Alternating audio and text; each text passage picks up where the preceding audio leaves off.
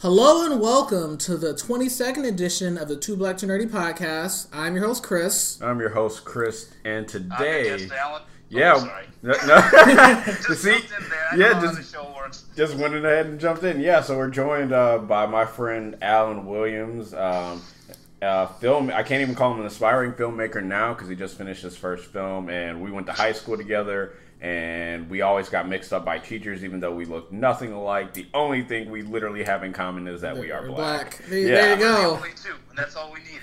yeah, and so and, and that's just how it worked. Uh, but yeah, no, Alan is um, he's into films. He's big into uh, Marvel films. He's done a list uh, before in catching up to Infinity War. He watched all the Marvel films and did a review of each one individually. You did? Yeah, he did. Man, Oh, that's yeah. crazy. Jesus. Yeah, it was it was a lot. But I mean, it, it was it was funny because I um I knew I wanted to watch the films uh, leading up to Infinity War, but then when I watched Iron Man, I just I posted about it um, on Facebook. But then people really you know they commented and it was a really cool conversation. So then I watched Incredible Hulk and did it again. You know, I had another cool conversation. Did Thor and did it again. It just kind of kept going, and then people told me to keep going, and I had fun doing it. So yeah, I just kind of. Uh, continued, and then after In- Infinity War, I did uh, Ant Man, the Wasp, and Captain Marvel as well, and then uh, I'll be putting up Endgame in just a couple hours. So yeah, it's, it's a lot of fun. But uh, Okay. yeah, I didn't think it would turn into an actual thing, but yeah, so I ha- I definitely have my my personal ranking of the films for sure. And he made sure to call me out on the Age of Ultron one and the to. Ragnarok one and Iron Man three, and I'm just like the three films I legitimately don't like Don't at like, all. yeah. No, they, I mean, they got their ups and downs. So you, do you want to you want to talk about Shazam first and get that out the way? Because we can talk about Endgame for like another hour. Yeah, Shaz- Oh, Sh- yeah. Shazam is the appetizer. You know, it's the it's the first course, and the real meal today is Endgame. All right, so uh, Chris and I, we saw Shazam like a month ago. Mm-hmm. We got to see Nice. one of the early critic showings. Um, that was uh, I enjoyed Shazam. I thought it was a fun ride. Uh, I thought it was a good movie too. Yeah, for sure. they withheld some of the more crucial plot points. We can spoil it. It's been a month. Yeah. We can spoil the whole thing. The Shazam family was a nice surprise because it was not in the early trailers. I think they start, I think they started putting them in after the movie came out. Mm-hmm. Right. But before they didn't, and I was sitting here like. I, I get why they held that off because it was a nice surprise, but I definitely think that that was probably that was the best part of the movie for me Mm-hmm. was the whole the all the foster kids and like becoming superheroes. Meagan Good was in that movie. yeah, I was like, oh look, it's Meagan Good. She's doing her thing. Yeah, I so I actually it's funny in, in preparation for the podcast. I actually watched it this morning, um, just because I, I didn't have time to see it before. And um, yeah, I agree with you. I, the third act was definitely my favorite part. Um, definitely didn't see it coming, and um, yeah, I just I think uh, I mean overall I actually really enjoyed this movie. This and Wonder Woman are definitely my favorites in the DCU so far, and uh, it's definitely continuing to go in the right direction. So yeah, I, I definitely I, I really enjoyed it. I think Shazam is the best DCEU movie. Really? You think it's but the I best? think my, Man of Steel is still my favorite. Okay, yeah, yeah. Those those, those controversial uh, Man of Steel takes. Uh, Are you mad that they didn't get Cavill for the ending, or you with the ending of Shazam? Because apparently they wanted to get him, and it just didn't. I mean, I'm okay with that. I didn't need to see his face. Well, it would be kind of confusing if he was in it too, wouldn't it? Because isn't he out? Isn't he officially out of Superman? Or is that it's don't- unclear. Yeah, I think it's about as clear as mud there. Um, Okay. no, no one Affleck. Affleck is officially out as Batman. That's Yeah. the only thing I know. And we were supposed to get an announcement on who Batman was this week, and that just didn't. Happen. It happen. just didn't happen I, I just hope it doesn't happen next week because I don't need something that disappointing going into finals. because they announced the director, right? Well, 'Cause- it's Well, it's, they had a director. it's still been. Matt Reeves. oh, okay, That never changed, yeah. which means I still have hope. But you know, Yeah, but I mean, all in all, I mean, Shazam. I, I actually like the kids. I what was his friend's name? Freddie. With the credits, Freddy. I, I think Freddy. Freddy was a pretty good. He he was one of my. He was probably one of my favorite characters in that movie, just because he was like, he was like you know the nerd. You know what I mean? And like the hmm. fanboy, and you understood like why he was that way, even when he was a little annoying. So I mean, I I like the Foster family. I thought that part. I thought the movie had a lot more heart than I thought it was going to have personally.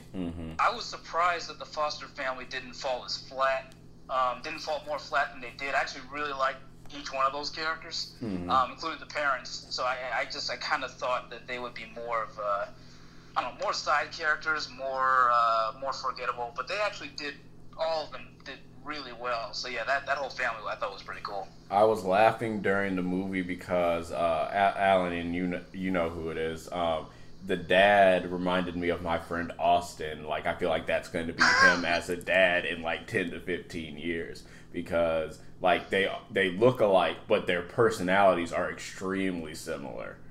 Really? Yeah, Yeah, Hmm. yeah no, I agree, hundred percent. but I think um, I think you know Mark Strong. I think he had his fun too. Uh, it was good to see um, John Glover, who played Lionel Luthor on. Yeah, Smallville. yeah. When He I saw when I saw the opening, I was like, "Hey, isn't that Lex's dad from I'm Smallville? like, yeah, he's doing something for once Good for him." because almost no one on Smallville does anything. I like the gag with uh, when Shazam and Mark Strong they're like far apart, and Mark Strong's like giving a supervillain speech, Oh, and you yeah. can't hear him because Yeah. it is just like that's like a thing that happens where characters give speeches far apart, and it's like, how do you actually hear what he's saying? Yeah, outside of a Superman movie, I don't see how that's working. Um, yeah, it, it was a fun movie. I think that uh, Shazam, you know, like you're, we're seeing now that we saw Mr. Mind in the post-credit scene, and so that can be um, a good, you know, follow-up. But I definitely thought it was going to be Black Adam at the end, and it wasn't, and I was like, oh, Yeah, it's it's interesting because you know D- The Rock was an executive producer of the film. Yeah, he was. So we saw a hint of Black Adam when the wizard was telling the story, and I'm just like, show me something, show me something, show me Teth Adam, and they didn't. I'm like, Well, ah, and that's something else that I really liked about the movie because I remember when when they were talking about when they were promoting Shazam, when well when it was um, just kind of Hollywood news, not when there were trailers or anything, but when they announced that Shazam was happening. I'm pretty sure The Rock was the first character, at least it was, he was the first character that I heard about being in the Shazam world. Um, I just heard that he was casted in a Shazam movie. Um, but then they announced that he was Black Adam, and I was kind of confused. I was like, why wouldn't you have him as Shazam? He just seems like someone that would have that fun, childlike sort of personality that Shazam should have. So I was a little, I was a little concerned with that. But then after seeing the movie, Zachary Levi did a really good job. oh yeah, yeah, he, did. Both I was like the adult kid. Yeah, he did. yeah, both him and Billy did a fantastic job.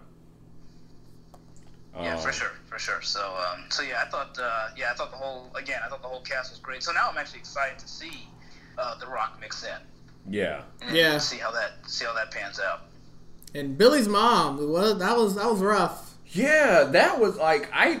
I mean, obvious. You know, they they hinted at it, and it made sense. To you like, if she has not found you, she did not really want you. But to see that she deliberately did it was just sort of like, wow.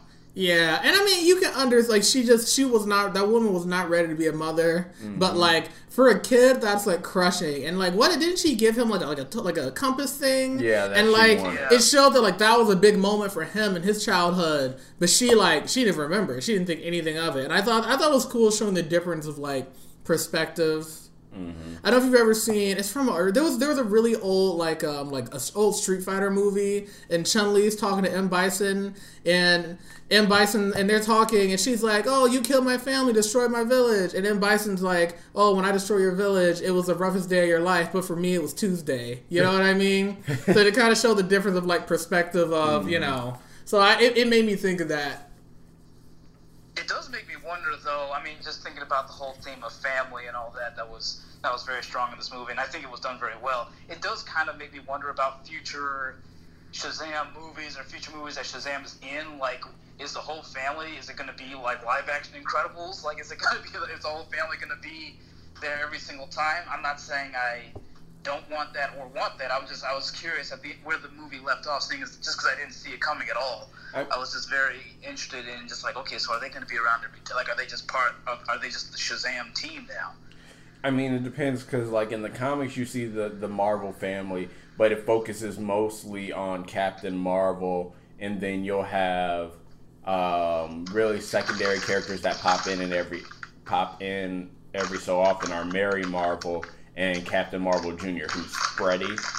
Um, other than that, like you don't really see the other members of the family besides when like really big. I feel happen. like if they're going to put Shazam in like a team up movie, it would just be him. Maybe have like a cameo or something from the family, but they wouldn't put them all like with the Justice League if they were even, even ever going to do something like that again. But if they did a Shazam sequel, I feel like you have to bring in the whole family. yeah, I feel like Mary Marvel would show up in a Supergirl movie Maybe. since they're apparently planning on that. But let's not get into DC's future because that's They don't. I mean, I think. I think as of right now, they're just not going to worry about the shared universe, and they're just going to try to make good solo films, and Which is maybe they'll do something.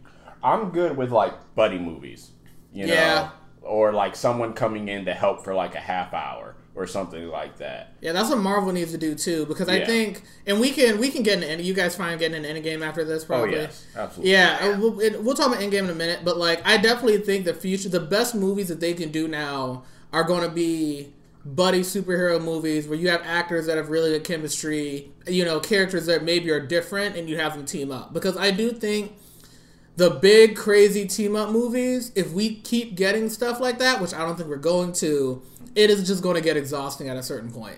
So, the um, thing is, is, well, the thing is with DC, when they were going towards Justice League, it was they had to rush it. Like they had to when when Marvel had the Avengers, they had already. It wasn't just that they were ahead. To me, they had already beaten them to the finish line. So, like, even if Justice League was really good, they're still just second. They still got their 2nd mm-hmm. So I thought that because when Marvel came out with Avengers. DC, the DCEU wasn't coming out with Man of Steel till even the year after that. 'cause Man of Steel, yeah, Man of Steel is doing Dark Knight 2013, I think. Right. So I, I just think the whole when they were rushing the Justice League, I just thought it was all in vain. Just because, like, even first of all, the fact that you're rushing it narratively, the, your story's just not coming together. But even if your stories were good, even if you made it, Marvel still beat you. Marvel was still the pioneer of this, so it makes more sense to me to split off. And yeah, like you were saying, focus on the solo films or focus on just buddy films and just make those movies really great and then earn it. Because that's the thing is Marvel still, and you know, I know we'll get into Endgame in a second, but Marvel earned the Avengers. They earned that. You know, you can't just rush there. You got to have a little bit of uh, a little bit of build up. But yeah, I think at this point, it's just it's a much smarter move for DC to focus on the solo stories for sure. So I- I'm definitely excited to see more of that. And it seems like ever since they made that decision, we've heard a lot of interesting things coming out of DC. I mean, Shazam was good. Joker looks really good. I'm excited for Aquaman that. was Aquaman was good. Yeah. you know, Wonder Woman was good. No, I mean, they're even even Man of Steel, which is controversial, is still one of their higher tier movies, in my opinion. yeah. So, yeah, no, I, I totally agree. You got you guys got any last thoughts on Shazam before we move on? Nope. Let's get into it. Let's get into the main course. All right, so yeah, let's go. all right, we can get into Avengers Endgame. So, uh, Endgame came out almost almost um, it's been like almost two weeks now. Yeah, it's been twelve. 12 days or so. Um, I saw it twice. The first weekend, I saw it Thursday night when it came out at like 10. I was really tired. And then I saw it again the following weekend with my parents. So, um, uh, who wants to go first? I don't want to go 1st I've, I've only seen it once, so uh, I'm going to start off with uh, things that I felt like have been talked about more than uh, people have loved about it, and that's the time travel portion of it. Because people are just, I don't think people quite understood, or maybe they just completely ignored the ancient one in the Hulk's conversation about it. By the way, I like Tilda Swinton here more than I liked her in Doctor Strange. Well, I liked how I liked how they used parts of the time travel in this movie to tie up some continuity things from the other movies. Because, like, you know, the, the that temple is supposed to be New York the whole time, and it's like, okay, where were you know where was the ancient one when the you know when Loki invaded? And it's like, oh, okay, she was there just off screen. Right, she was just protecting the sanctum, and just that's where she wanted to stay. Yeah. And then I know some people, like I read this one take where it's just like, you know, why wasn't Wong there? You know, why was it the ancient one? I'm like, that would have made no sense for the story for Wong to be there and be like, here, I'm here for Stephen Strange. He would have been like, who? Yeah, I mean, I mean, I guess well, Wong could have. I don't know how long he was. He was there. I, I don't know how long Wong's been like a magic person. Yeah, that's also. I mean, he could have been there, maybe, but I don't. but he also wasn't Wait, so protect. is it, are, you're saying why, like, why wasn't he already in the past, or why he didn't go back in time with them? No, it was it, the the take was that you know, why would they bring back Tilda Swinton as the Ancient One when you could have just had Wong in 2012, in like a younger version of Wong in 2012, Garden of Sanctum Gotcha. instead. Right, and I was just like, well, he wasn't there. He just wasn't there. Well, and then also, I mean, obviously, we're going to see Wong later in the movie. You know, Mhm. Tilda Swinton's character died, so it was much more interesting to see her than it would would have been to just see Wong the second time. Right, and she already knew. And you- you remember in Doctor Strange where she talked about like she knew where she couldn't see past a certain moment, so she knew she was gonna die, which means she would know the future as it was happening. That's why she knew Doctor Strange would be like, "You're about five years too early," which confirms the year Doctor Strange took place in, which is 2017. Oh, Which well, is yeah, after the Civil MCU War. The MCU timeline is all. Uh, Spider-Man it- went and messed, Sony wouldn't mess that up for us. So Yeah, it- Spider-Man: Homecoming was the one that messed it up.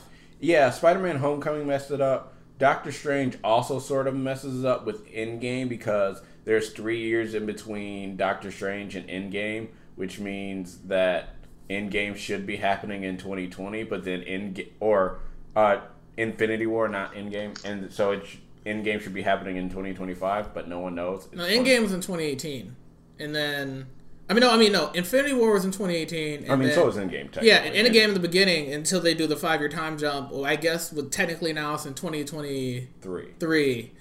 Yeah, I don't know. Like the, I think you know, I think with the time travel thing, I think. I don't think they did a bad job of explaining it, especially like for me. Like I've I've watched The Flash regularly. I watch stuff like Legends of Tomorrow. I've seen a number of different time time travel shows. And there's different ways you can do it, you know. And I mean, they went with the whole any any any change you make creates an alternate universe, and that's just what they're what they're sticking with. But I think it just kind of went over certain people's heads. They, they, Well, I I feel. think- Oh, go ahead, Oh, Alan. Well, so I was, my thing about time travel is I think um, I actually really commend Marvel for basically it seemed like what they were trying to do was basically solve the movie time travel problem. Because I Mhm. mean, in my opinion, just because of paradoxes and all that, I, I feel like there isn't really a time travel story that completely, completely works, like completely devoid of all plot holes. Because you get the whole, there's a whole grandfather paradox, and there's a whole thing of, well, okay, if you go back into the past and you want to change something, even if you're successful, that means you had no reason to go into the past, but only going into the past was what made that thing happen. So it, beco- it comes. It becomes this uh, this confusing paradox situation, which I think every every time travel movie hits at some point. Um, so what I liked about Endgame was I felt like that they basically were trying to solve that problem by saying, no, no, no, it's okay. It's not. You're not so much in your past as much as it's different realities. I just think that it also wasn't completely devoid of plot holes Mhm. based on the science that they were telling us. It didn't bother me at all. Um, but I just think that there were some things like, okay, so you go back into the past and um, it's supposed to be another reality, but Mhm. somehow, like Steve Rogers is still able to age into the present. Um, you know, little things like that. They didn't bother me. They didn't ruin the film for me. But um, but I think there were there were just some little things that were just kind of raised a couple more questions when they trying to answer other questions. So I just thought it was. Um, uh, I thought it was good. What again? What they tried to do, but I do think that there were still some questions coming out of it. Yeah, well, to me, they went the Dragon Ball Z route of time travel, Like- multiverse theory. Yeah, I mean, the thing about this movie is that I felt like this movie hit all the emotional points I needed, so I was able to ignore any issues like that. Y'all felt emotions. You didn't feel anything? I felt joy. I I mean, I got well. All right, this is this is the by the time this podcast goes out, the spoiler ban will be The will spoiler be ban. lifted. The spoiler ban lifts tomorrow. yeah, the as of how spoiler this- ban lifts tomorrow, according to the Russo brothers. So if you don't want to know what happens in Avengers Endgame, please just go out and see the movie. I don't know why you're watching, listening to watching. If you're listening to this, if you haven't seen it, because we're just we got to go full throttle to even have a conversation about the movie. Yeah, so, you might as well stop listening right now. Go watch the movie and come. all back. right, five, four, We three, already two, spoiled the one. hell out of it, so it's too late. Yeah, that, Yeah. that- that's also fair. I mean, we didn't go, but we didn't get to the deaths I'm mainly talking about. So the biggest, the biggest things that happen in this movie is Black Widow dies, Iron Man dies, Captain America goes to alternate reality and becomes old and retires. Thanos dies. That was a shock. Thanos died. Yeah, his whole army died. I expected that. I expected Thanos to die. Um, But I told Alan this, and I didn't tell it. or no, I told you this, Chris. I didn't tell you, Alan. So when we were watching Endgame in theaters, and Tony, you know, was dying, and you know, people around me were crying and are in shock. I and there was just like total like sort of silence in that scene transition. I leaned over to my brother and said one word: Good. "Good." Oh my god. well, that's what you wanted. uh, Well, you wanted Iron Man to die. Yes, I did, Yeah, Chris- and he died. Well, the thing is, I mean, I wanted him. I wanted him to die too, but it was because it, it just felt right for the story. It, to me, it just it, nothing else really made sense um, besides him sacrificing himself. I don't. I mean, Chris, I don't know if you if your reason for wanting him to die was different from mine, but I mean, yeah, I mean, I definitely. no, I mean the whole the whole all the movies pretty much after Avengers have been like hinting at like Iron Man being paranoid about like incoming alien threats and whatnot. And in my opinion, that's why you kill him off. On top of him being the first guy who started everything, he's like the grandfather of the Marvel Universe. Mm-hmm. If this is supposed to be a stopping point, this is when you kill him. On top of the fact that Iron Man starts off, you know, Tony Stark start he starts off as a selfish character mm. and he becomes more selfless as the movies go on. Just like how Cap is a self-sacrificing guy, and at the end of this movie, He makes a selfish. he choice. makes a selfish choice essentially by going, "All right, dude, I've served my time. I, you know, he went back with Peggy and he got that dance." Which, you know, this movie, I think it does it it does the best for Iron Man and Cap more than any of the other characters. I think their service better than probably anybody else. I feel Yeah, like but the others are still service too. I think. I mean, I think. I think everybody. I think the the original six definitely gets their due. Um, I don't but yeah, think do Hulk did. I think they. Well- I I still absolutely hate what they did with Hulk, just like I hated what they did in Ragnarok and Infinity War. I I think like this seals, and I know I've talked to both of you about this separately. They don't know what to do with the Hulk. Well, I mean, the only thing I was like, I actually I dug it. I, I liked what they did with him because I actually thought I, I I've heard the the um, the argument that he didn't get his due in Endgame, and I get that. I, I mean, I definitely understand it. I actually think an argument could be made that he did get his due. Um, it was just much earlier in the film. It wasn't at the end. Um, basically, I, I saw his due as him putting Banner and Hulk together to make Professor Hulk.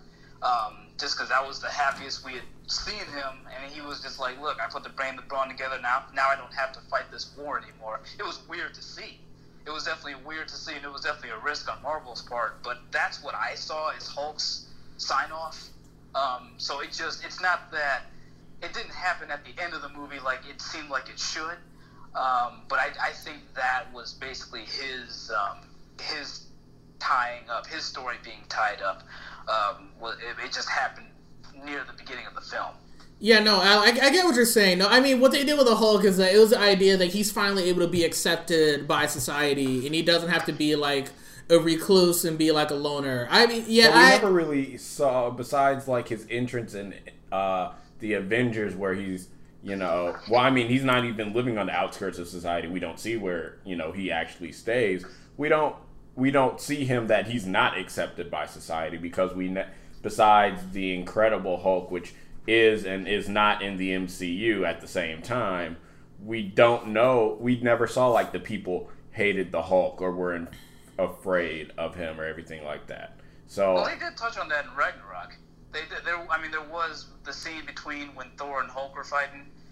There was a beat where they were, um, where I, what is it? Thor called him the stupid Avenger, something like that. And there, there was a moment where they, you could see that it did affect him. Don't So- don't don't bring up that movie to me. oh my God. I had to- yeah, Chris vehemently hates uh, Ragnarok.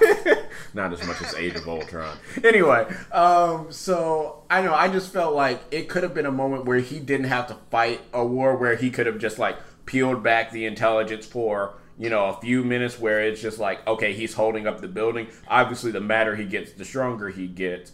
You know, peel back that intelligence, let him go to work. I, I do I do kind of wish we had at least one final Hulk smash moment. I don't know when it would have been since they had him use a gauntlet, but Or it would have been cool if, you know, how when Thanos and Hulk fought, Hulk was going like a brute and Thanos was going like a warrior. If we saw that Professor Hulk do that to Thanos, that would have been cool. yeah, but at that Like point, better Lauren, at that point he was already like he was fucked up and he was just kind of out of the he was he was out of he was out he was done fighting after he put on that gauntlet. Yeah. Might be forever. I don't know. I and sp- speaking of the gauntlet, like I I said this theory and I was just like I don't think it's realistic, but it'd be a fun one to, to throw into. So you know how they said the stones basically ran off of gamma radiation, and Hulk is literally like gamma radiation incarnate. What if when he put on the gauntlet and he did a snap, he put so much more gamma radiation into it that we get mutants?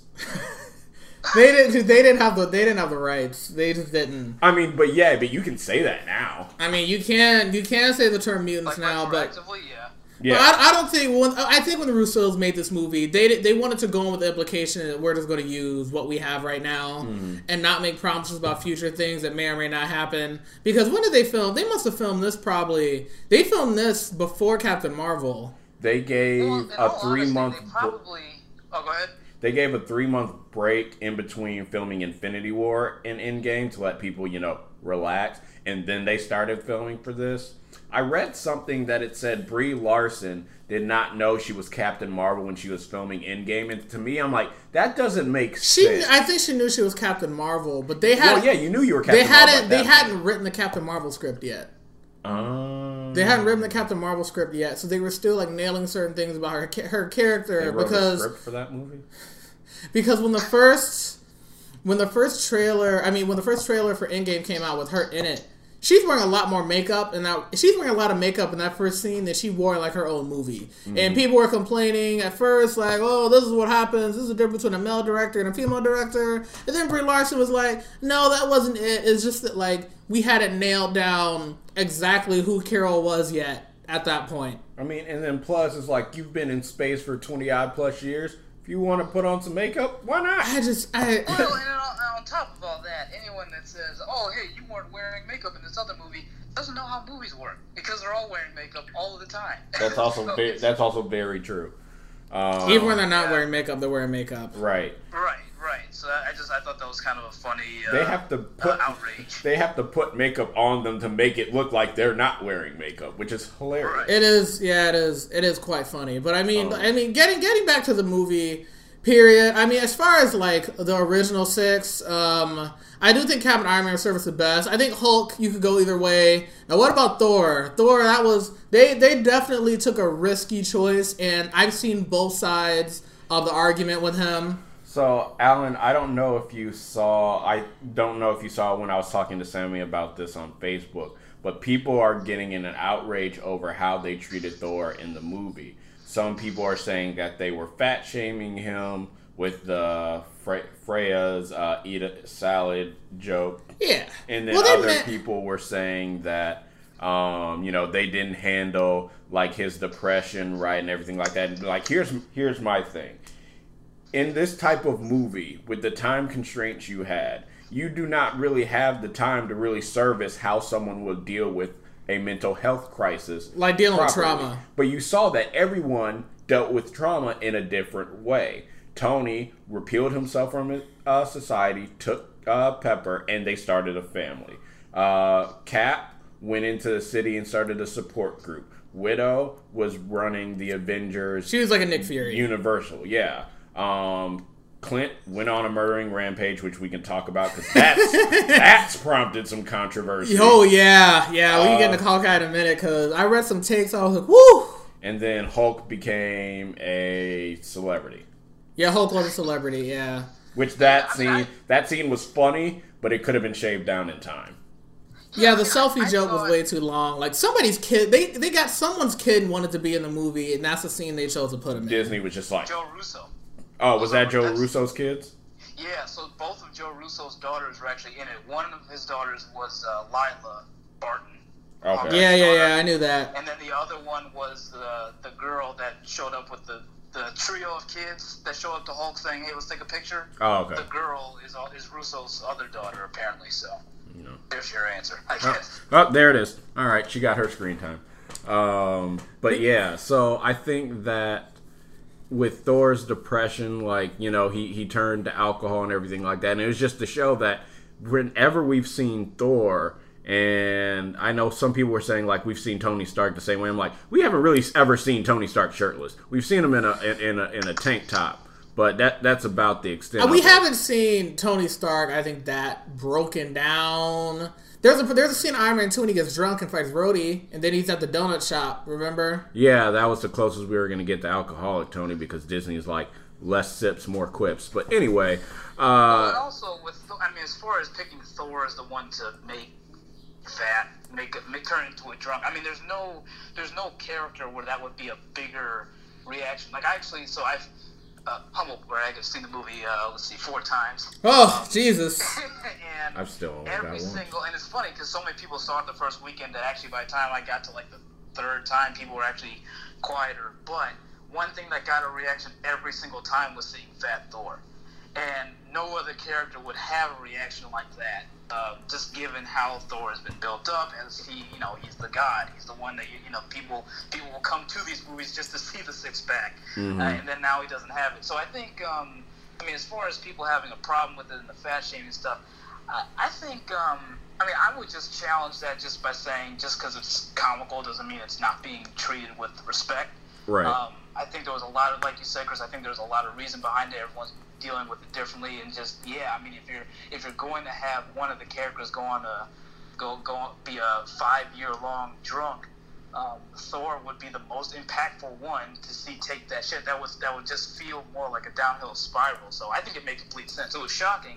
and It was a big risk, but I think it made absolute sense. I Right. will also say, like, I mean, they definitely did make jokes at his expense, but like Hulk, you know, Hulk was Hulk tried to comfort him. Rocket tried to give him advice. His mom mostly tried to comfort him, and at the end of the day, he was still worthy. He was still able to use a hammer, Right. and they kept him fat the whole movie. Like and he I- was fat in that final battle, which I did like how he had both hammers. I thought that was cool. I clapped at that moment, and no one else did, and I was like, oh, okay. I was just like, woo, woo. I did one of those. Yeah, yeah, I did one of those in the theater. When I first, in the, when the when the battle started and you see him with both the hammers, I was like, "Let's go!" Yeah, I think honestly, Thor has gotten the most cheers out of me during the, I think in all of the Avengers movies except for Ultron because he didn't really do He as didn't do much. much in Ultron. and no. even in that fight It's scene. cool. I like when he charges up and he gets the lightning glow in his eyes, and Mm. I'm like, "Yeah!"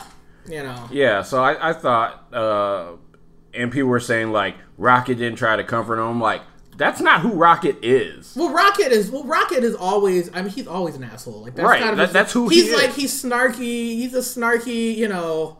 And and the thing is, people roast him all the time too. Then they call him the Build a Bear. Yeah, they There's called Iron- him. They called uh, Iron Man called him Build a Bear, and then all the Asgardians called him a rabbit.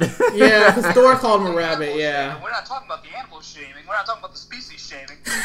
yeah, we're just talking about the fat shaming. And then Black Widow, what was she like? He eats garbage.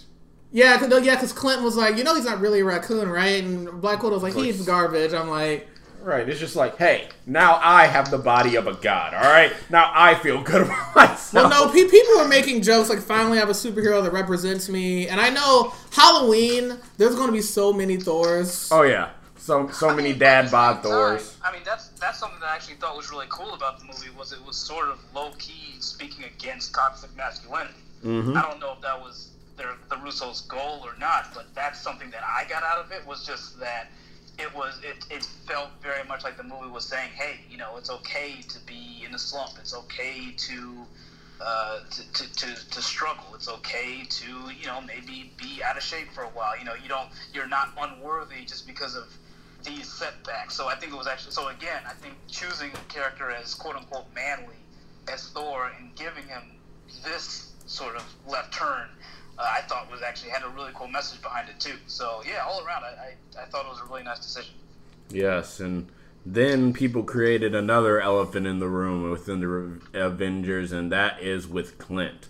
Yeah, all right. Let's get into, let's get we can get into Hawkeye and Black Widow, and then and then I think we're we're done with the original six, and we can just talk about just Yeah. the movie itself, right? Yeah.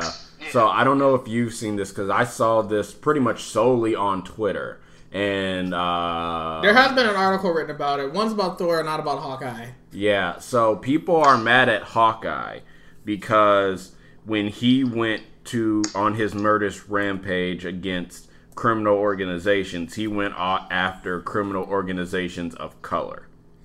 Yeah, so because they oh. they mentioned that he he went and like murdered people in some like Mexican cartel. Mexican well, cartel. they just said cartels. They didn't say what cartels. So they, just said, cartels. Okay, they just said cartels, and then we get the scene with him in Japan where you know he's like a samurai and he beats a bunch of I'm assuming like yakuza, the, yeah, the yakuza. yakuza.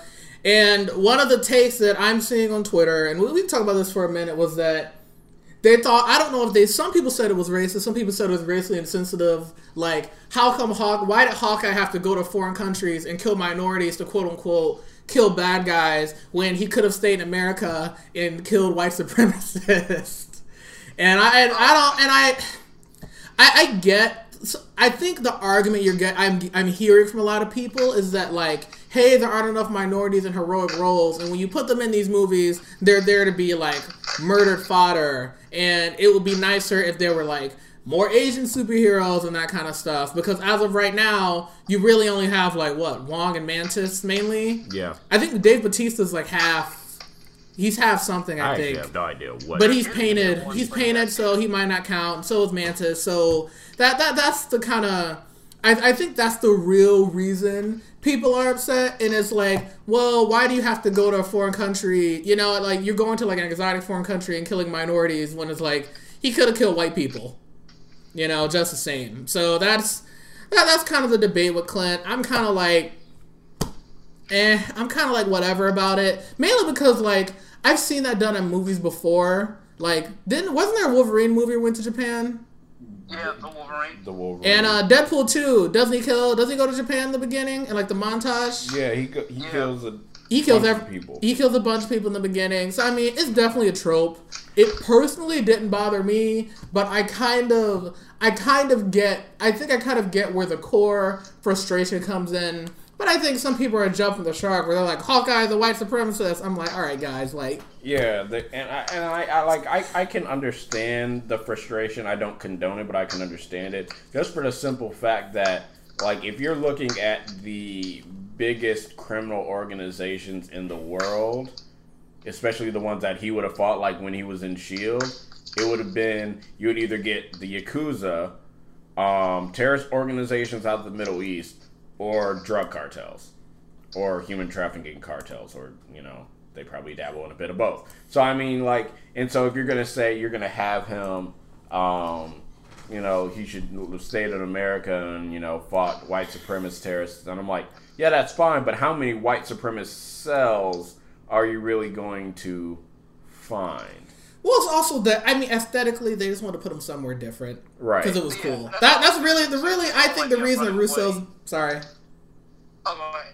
no, I just said I really think the Russos just did that because it was cool. There's some comic inspiration with him being Ronin. They're like, let's put him in Japan Yeah. and do like a riff on like you know uh, Japanese fight scene. Wouldn't that be cool? And that's why they put it in there. I Yeah, personally. yeah, so there's a whole idea of him running away too. You know, it's not he's he, he the, the trauma of losing his family has caused him to people don't even know where he is. So the idea of him being physically lost as well as emotionally and mentally lost. So I think um, yeah, I didn't actually I didn't hear about that outrage maybe because I was uh, uh, maybe because I stayed away from so much Endgame stuff. I don't know. Maybe I somehow missed that. Um, but yeah, I, I, I didn't really. That it wasn't really something that I thought of. It's one of those things I feel like, yeah, you can track it, but at the same time, it's like, you know, how much are we having like a conversation about it, or how much are people like uh, Chris? I think. Well, you're both named Chris. Um, Yep. but for it. like what was said about uh, you know, kind of taking a, a bit of a leap. It feels like something that might be, um, while I can track it, it does feel like a bit of a leap. It seems like, because again, I, I don't know, personally, I didn't, it didn't come to mind until you guys really mentioned it. Yeah, It didn't come to my mind either until, Until I, I- saw it on Twitter. Yeah, And I- until I read and it, I I'm sent it to Chris, and I was like, and then I read the thread, and I was just like, oh. "Did you read the whole thing?" I read the whole thread. From that, yeah. She had a the, the the the woman that did this. She had a lot of hot takes like that. She had. I, I honestly, I think it's more of a beef with the MCU, the whole spilling over. And Endgame broke the camel's back with that with the person we're talking about, which I'm not. I'm not going to add anybody on the podcast, but I, I, I, I think the thesis of what she's trying to say is, hey, Marvel needs to treat women and minority characters better, which I mostly would agree. Yeah, like I, I would agree with that. I just you know don't think that the the beef that she's having with them in certain instances Yeah. is where the beef like where her strongest point should be. They I should be think she elsewhere. was working backwards from her conclusion, and she came in with a certain. She came with the notion of like what I said, what I said, Yeah. and she went and she went picking, you know, looking for examples, which is because, fine. Because I think th- it, I think this is the same woman that had the, the take that uh, you had two women sacrifice their lives to satisfy a man's goal. Well, that well, we can get into. You want to get into Black Widow? 'Cause she's the last one. I, that's why I feel like we can transfer. Yeah, all right, we that. all right, we can transfer into Black Widow. So, uh, Black Widow dies. She's dead forever, unless they do a prequel, which apparently is what they're going to do. or they bring her from another timeline. or they bring her from another timeline. But like the Natasha we've known is dead, and I honestly I like this part of the movie where they both go to Vormir, which everyone's making fun of the fact that Nebula never told like Nebula didn't tell Black Widow and Hawkeye like, hey guys, um, only one of you has to die. Like some people say But- she didn't know for sure. But you know who knew? Who? Iron Man. Because that's when in Infinity War Iron he Man- said they both went off to Vormir and only he came back with the Soul Stone. Yeah, Iron Man didn't know too, and it's just like, really, guys? But I did like how they did a riff from, you know, typically in movies you see like a battle to death, where like, okay, one person has to die and the winner is it. But this time they were both fighting each other for like the right for suicide. And Hawkeye's like, well, hey, I've done a bunch of terrible stuff, you know, so I'm gonna go. And Black Widow's like, no, you have a family and I don't. So they fight over it, and ultimately Black Widow dies, which I see why they made that choice because ultimately Clint is the one who's done all the bad stuff recently, and he's the one who's got to have he's got to deal with the guilt of Black Widow dying. So I see why you did that. Some people think that some the people who think that Clint should have died mainly just don't like who just don't like Hawkeye. Period. Which I understand. He's everybody. I think they said was it on his trailer? They're He's like everybody's fourth favorite Avenger. he's everybody's like fourth favorite Avenger. yeah, you where do know. you think that puts Widow? Number five or six? I don't. Yeah. So I don't. I mean, I as far as Black Widow dying, you know, if if you're gonna get rid of one of them, I see why you would pick her. I understand, and it's at least now she's not the only woman in that universe, so I can I can understand. And it's also she didn't like people are saying that Black Widow is being fridged. Which I know your term you've heard of the term fridged in movies, the mm-hmm. trope, which is when a woman dies, usually the further like a man story. But Black Widow wasn't really fridged because she made that choice and had the agency. She was, you know, sacrificing herself for her friends, her family, etc. You know, she had agency in that scene because Hawkeye wanted to do the same thing. Mm-hmm. You know what I mean? So that's not fridging. Gamora. What happened to Gamora was much, most, much closer to that when Thanos just, you know, yeeted her off the mountain. Yep. So I, I can understand people around the Gamora thing, but I think with Black Widow, it, it, it's a little different. I understand the perspective of like, man, the only original female Avenger, and you had to get rid of her, and she doesn't get a funeral like Iron Man does, which I'm also like, she's a spy, not a public, not as public of a superhero. Right. You Who- know? who did she really interact with in the Marvel universe? The original Avengers, Shield agents, which are all probably dead and gone. That's it. Fury. Well, the thing about well, I was gonna say the thing about Black Widow is that like I think the way she was handled in this movie was fine, but the issue the issue with her character really and truly Is is, that the issue with her inherently is that she doesn't really have any relationships outside of the Avengers. Everyone else does. You know, Iron Man's got Pepper. He's got his dad. You know, he had a relationship with Peter Parker. Captain America has you know Bucky. That was a big anchor for him in his movies and that kind of stuff. Thor had you know all he had Loki had all his people. Who did Black Widow have? Even Clint. Hawkeye had his family in Ultron. Uh, Well, and for that reason too, that's why I think, um, as far as choosing Black Widow to die, I think it it surprised me when it happened, but for that reason, I think it made sense for her to die instead of Hawkeye, just because I think she has more. I mean, they they use Age of Ultron to say, "Oh, Hawkeye is the glue that holds the team together," but yeah, she she actually is the one that has a pretty close relationship with most of the original six. So I think I think taking her out was much more impactful for the team and the audience than Hawkeye. I mean, if Hawkeye died, I feel like no one. It'd be like- it'd be like Quicksilver. yeah. Was that? Don't you bring up that movie? I'm Yeah, just it's like when they killed Quicksilver and Ultron, where everyone was like, "Eh, okay." I think Yeah. with Black Widow, my biggest problem with her throughout all the movies is that she like especially after uh, Winter Soldier, she was sort of a pointless character because how do you have a spy without a spy organization? Well, not even that. I mean, yeah, and was also that you know, And she's not. A, she was never really like she might have been an assassin in the past, but she was never an assassin in the present. Like she still and, sort and, and is you get to the point where like pretty much at this point everybody has powers or either have either have some enhancements or they're like not human. And Black Widow, she does she didn't really have a ton going for her. And like I said, She as far as her and she character, she didn't have anyone else besides the Avengers. Like her character's been written around the Avengers, whilst all the other characters have like someone else. I Mm-hmm. mean, even with the Incredible Hulk, his struggle is always with himself. Right. You know, it's always the Banner and Hulk dynamic. You know, but she didn't really have anyone. So like it was impactful when she died. And the second time I saw it, you know, before they get in the before they go in the quantum realm, Black Widow's like, see you in a minute, and you're like, oh. I wasn't. I was just like, mm. Well, the second time I, but well, you know, was- when I knew it was coming, I was like, oh, when that happened, you know. yeah. It was just like I was saying. I'm like, which one's gonna die? Widow. And apparently she's getting a prequel movie, which I still think it's too late. I still think it's dumb. I think, I mean, it should be rated R. It won't be, but it should. We're just gonna get Red Sparrow Part Two. So I mean, the first one. but I really think at the end of the day, I do agree. I think her character has been handled poorly in these movies, and now that she's gone, I think we need to move forward. We do have other female characters we can do more with. We have the women of Wakanda. We have Valkyrie. We have Wasp. You know, there's definitely Scarlet Witch Scarlet Witch, which is going to be on TV, I guess. with Vision. That doesn't make. We can get- we can get that let's, minute. let's leave that alone. we can get yeah, we can get to that in a minute. But I mean, there there's potential, and I and, and Captain Marvel, which we can whatever. We all had the same take on Captain, Captain Marvel. Marvel, meh, yeah. meh, yeah. Meh. But I, I, I, but I still think there's potential for them to do more with other characters. Why is Captain Marvel two in the past? Doesn't stop it. Just keep. Is it is it is a sequel in the past as well? They're, that's what they're. I think That's they're what- tossing it around. That's I don't what think it's they're- confirmed. That's yet. like the leading uh, idea right the leading now. idea. Because we don't we don't know what she did in between her movie and Endgame. Frank- so frankly, I do not care. I Bring her, bring her, bring her here so Ro can take her powers and I can laugh.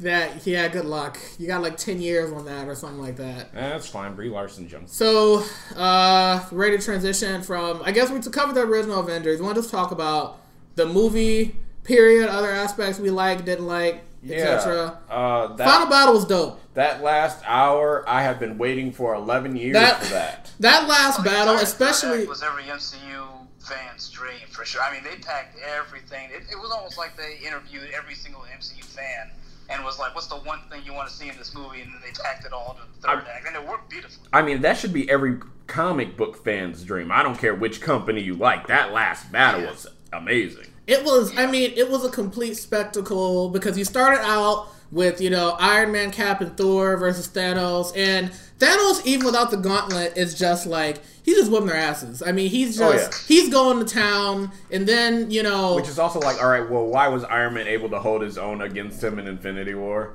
whatever. It was cool. I, you gotta have a movie, but I mean that was an awesome fight. You know, Thor's struggling a little bit. He's kind of beating up on Thor, and then when you see the hammer move, you're like, wait, what's going on? And when Captain America picked up Thor's hammer, pretty much every you, you guys theaters went crazy, right? Because Oh mine yeah, did. I was like, woo! Everybody went crazy. Every, every time, every screening, people are going nuts when he catches the hammer.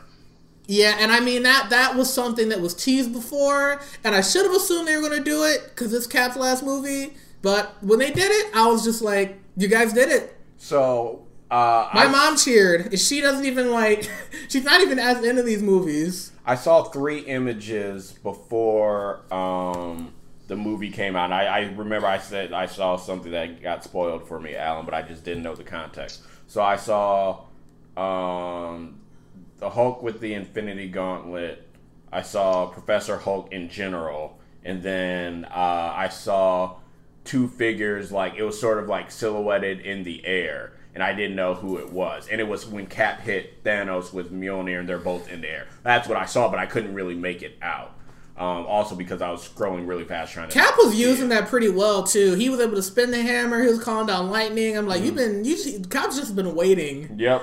You're just We were able waiting. to lifted the whole time. So yeah, yeah, I think you're right. Yeah, he definitely was just waiting for his right moment and having all the fun with it that he could. And I liked, and I like when Thor and him when they trade hammers, and Thor's like, "You get the smaller one." Yeah, you take the little one. You take the little one. That was that that, that was cool. Um, and then I mean, the moment like there's I want to get I need a high resolution image of the moment where Cap has a broken shield and he's like facing down Thanos and his army. Oh, yeah. like that was just like that was just art. And then you hear you you you vaguely hear uh, Sam's Sam, voice go on like, your "Hey, left. Cap, Cap, it's Sam. Can you hear me? And then Yeah, and I remember when he first was uh, before he said he was Sam. I didn't know who he was, uh, just because you could kind of barely hear it. Um 'cause yeah, I'm just like, yeah, who's talking right? And then you see Doctor Strange's sling ring, and then everyone's coming out. It was just that whole sequence was just so beautiful, and it was just so. Because at the end of Infinity War, we knew they were all coming back, but they just executed everything so well. Definitely. it, was just, it, it the movie earned it. We earned it. It was just it was beautifully done. Folks were welling up. Uh, yeah, that that whole and then, and then you lead it up to Avengers Assemble. Yeah, which brings up another thing. If they were able to use the sling ring to get off of Titan Why didn't to they come back to Earth, why did he? Why did they need to do this surprise attack on Thanos on Titan? No, just just, just sling They should back they should have everybody just like yeah. Why didn't they leave earlier and like everybody gang up because it wouldn't have been a movie. And I think I, t- I think I said this um, when we were ranking them, Alan, and I we might have said this on the Infinity War podcast, and I felt like Endgame will make Infinity War a worse movie, and I don't think it made it a worse movie, but I do think that Endgame contradicts quite a few things that people had problems with in Infinity War. Like, you know, why didn't Doctor Strange use the sling ring and everything like that? And I think I and I I had this thought maybe like two days before the movie came out, and I'm just like, did Doctor Strange actually see all the way through Endgame, or did he just see through the Battle of Titan, where maybe just one person lived, and that's all he needed was just one I person? think well, I think Strange knew that Iron Man was going to die. That's Right. why he made Thanos spare him, and I think he knew that he they needed Iron Man to figure out time travel Right. because they Hulk and Ant Man they weren't able to do it on their own until Tony stepped in and helped out. right, and Well, so the thing is, is they so in, in Doctor Strange in, in Doctor Strange's movie, um, that's the ancient one says like, oh, I keep looking at you know the different timelines and they all end at this point, which means yeah, this is where I die. So the fact that Doctor Strange was able to see further, he clearly knew. Yeah, he, he clearly knew that he was going to come back to life. Um, because if he didn't, then he wouldn't have been able to see further. So he definitely saw through he definitely saw through the end game. I'm pretty sure. I'm, I'm pretty sure he saw through the end of that. Yeah, and what my question would be is like, all right, if he was able to see everything, like, because he was on Titan when he's looking through the time stone, how is he able to see what's going on on Earth and, you know, in space and everything like that? Because if you have that sort of omnipresence when you're using the time stone, how did you not know Thanos was coming? But then Oh, maybe you he. like you mean like Thanos was coming? Like like why did Banner have to say it? Yeah. Or, you know, why didn't you know, like, there's someone collecting the Infinity Stones or something like that? And I'm just like, like, I know that that's, you know, like, looking ahead, but maybe he just didn't have that, I, I, not addiction per se, but, like, that wherewithal of, like, I need to see all future threats coming. I mean, he might. Yeah, I mean, the only excuse is that he just wasn't. He just wasn't interested in looking in the future Yeah. at, until you know he needed to. Uh, also, one character we haven't really talked about at all is Thanos himself. So we start off with Thanos. The first thing we see on him is he's limping, and like I noticed that, I'm just like, why is he limping? It only messed up his arm. And so then what we see now is that he used the Infinity Stones to destroy them. So no more Infinity Yeah, Stones. well, I mean, the be- I liked the misdirect at the beginning because the mm-hmm. beginning, you know, Captain America's like, "Let's get that son of a bitch." So you think like, "Oh, well, they're gonna fight him at the beginning of the movie," but no, they immediately they, they literally jump him in his house, and he's already like near death. I thought they were going to get their butts kicked again. And I was about to be like, yes. And then Thor, Yes. chopped his head off. Well, chopped his hand off, and I'm like, Yeah, oh, well, someone yeah. watched honest trailers. Or Yeah. HISHE, and then I'm like, then he chopped off his head. And he's like, I aim for the head. I'm like, ah, call back. But I did like. I forget my point. I, I did like how easy it was from to beat him in the beginning because Mm-hmm. then it, it gives it's like a misdirect where you're like, what's the rest of this movie going to be about? And the answer is time travel. Yeah. Well, and also it foreshadowed Tony really well that at the end of Thanos' mission, he gave all of himself, so he died, and then that mirrors Tony at the end of his journey. He dies as well. So narratively, it works really cool too. Yeah, you, you use the Infinity Stones to destroy themselves. And I'm just like, well, all right, that means Vision's not coming back. There's no more Time Stone in Doctor Strange's world. Um, don't really care about the other stones. But one stone we didn't really, that was only used once, that we didn't really get to see the extent of it, was the Soul Stone. Yeah, I don't even really know what the Soul Stone does.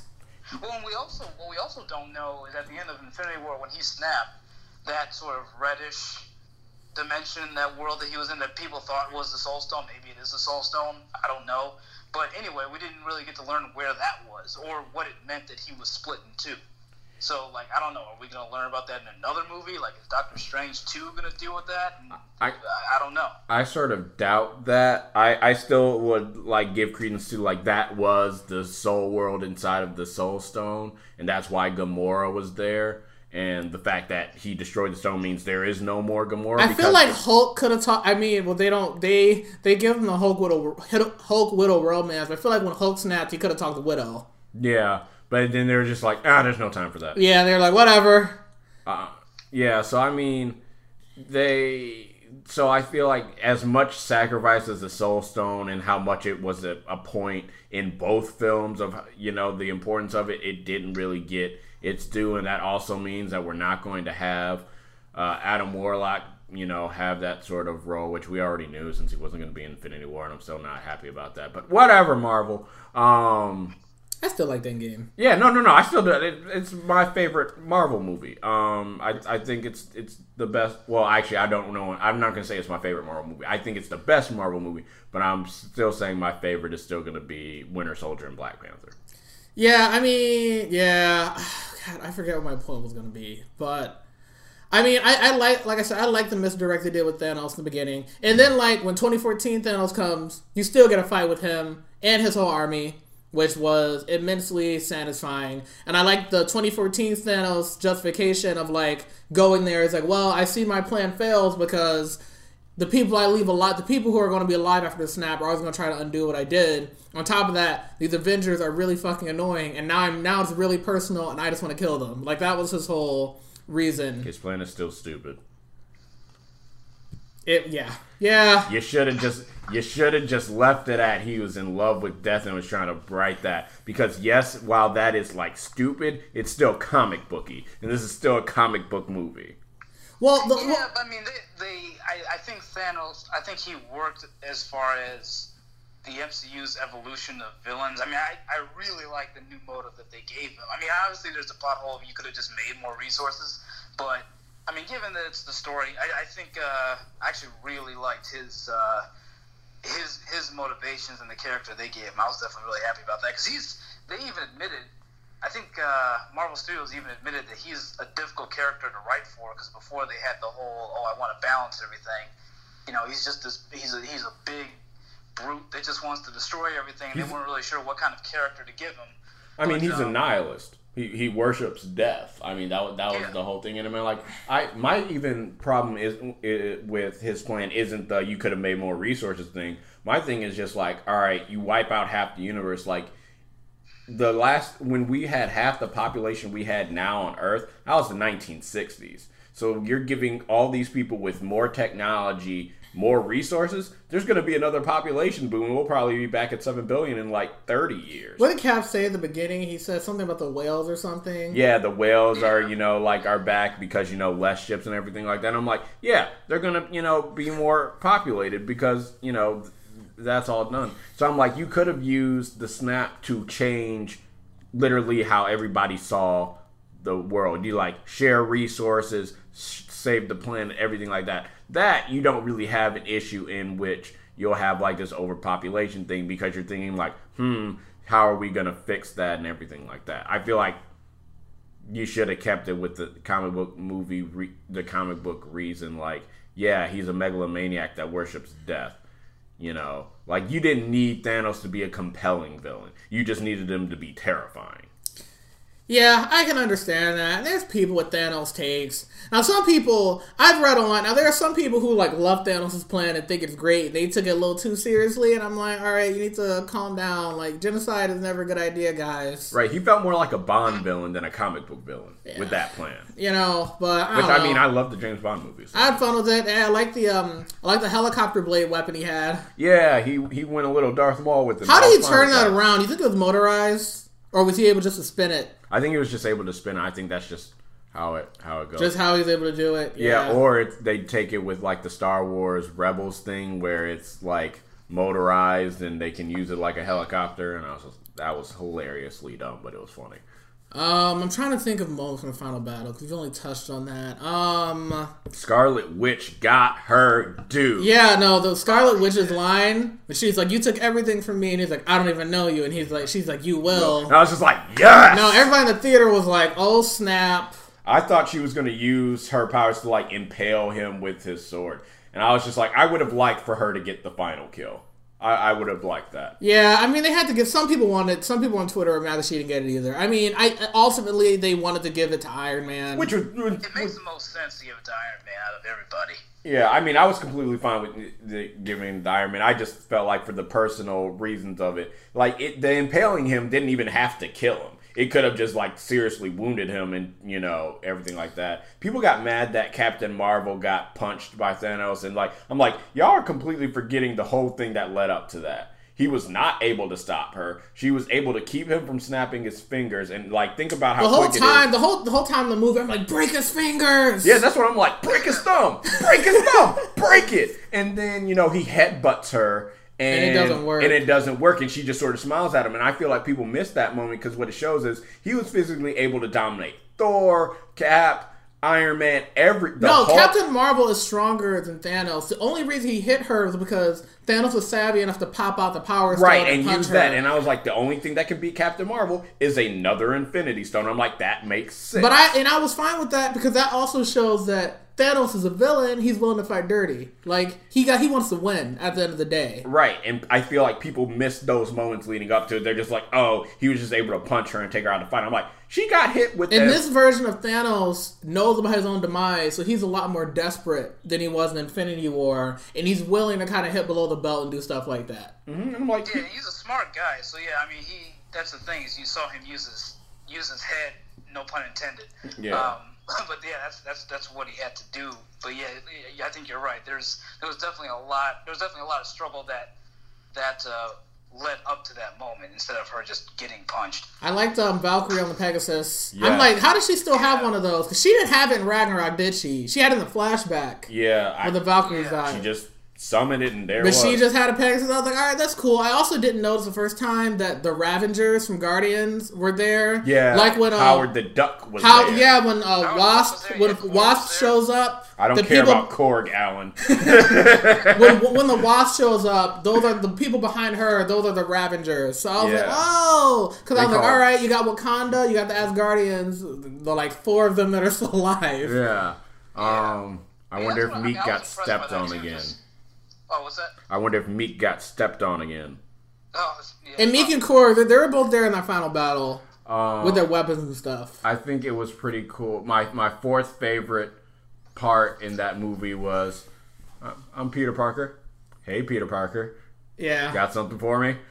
And then all the female Avengers came to defend Peter Parker. I love those memes so much. No, the memes making fun of him. It's like it was like did you see the one with Kevin Hart? Yeah. Yeah, yeah. There's like a woman like holding Kevin Hart, and the the Oh, text over Kevin Hart is like um it's like Peter Parker, and the woman holding him is like every female Avenger. yeah.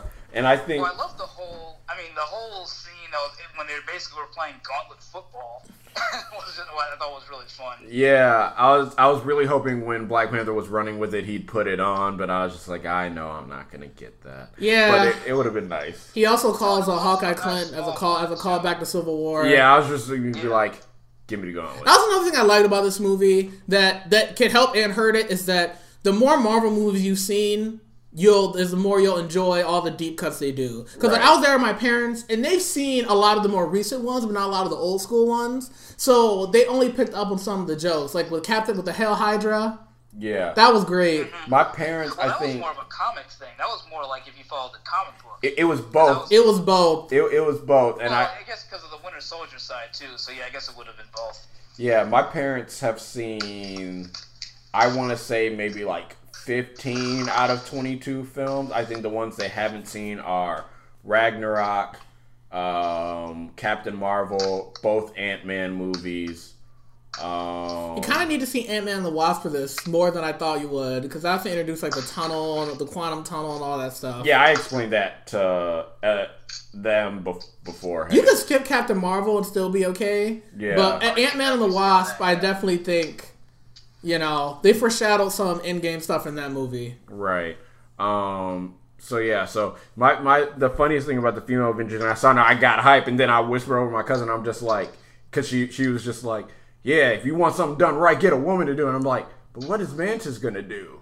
She is literally the only one that is not really useful in that fight. Like everybody else can do something, and I think what I was talking to uh, this one person I play a Marvel game with, and we are just like, it would have been really dope to see uh, Mantis like flipping over people, touching them, and putting Knocking them to them sleep. out. I'm like, that would have been great. I would have loved that. You could have had like Wong or somebody like teleport her on top of one of like we could have been one of the lieutenants. Who cares? And she could have taken them out. Yeah, or like that big new brute beast that they showed that we never saw in Infinity War that just showed up. Like, Well, it- she was doing some of that when I was seeing it on repeat viewings. I was basically when I would get to the third act, I would basically just look at the background just because it was basically it basically was one big splash page, and um, they did have her doing some of that in the background. It just wasn't focused on. Yeah, but like everybody else sort of got focused on like Scarlet Witch fought Thanos. Uh, Pepper as rescue was up there with Iron Man. Okoye killed Corvus.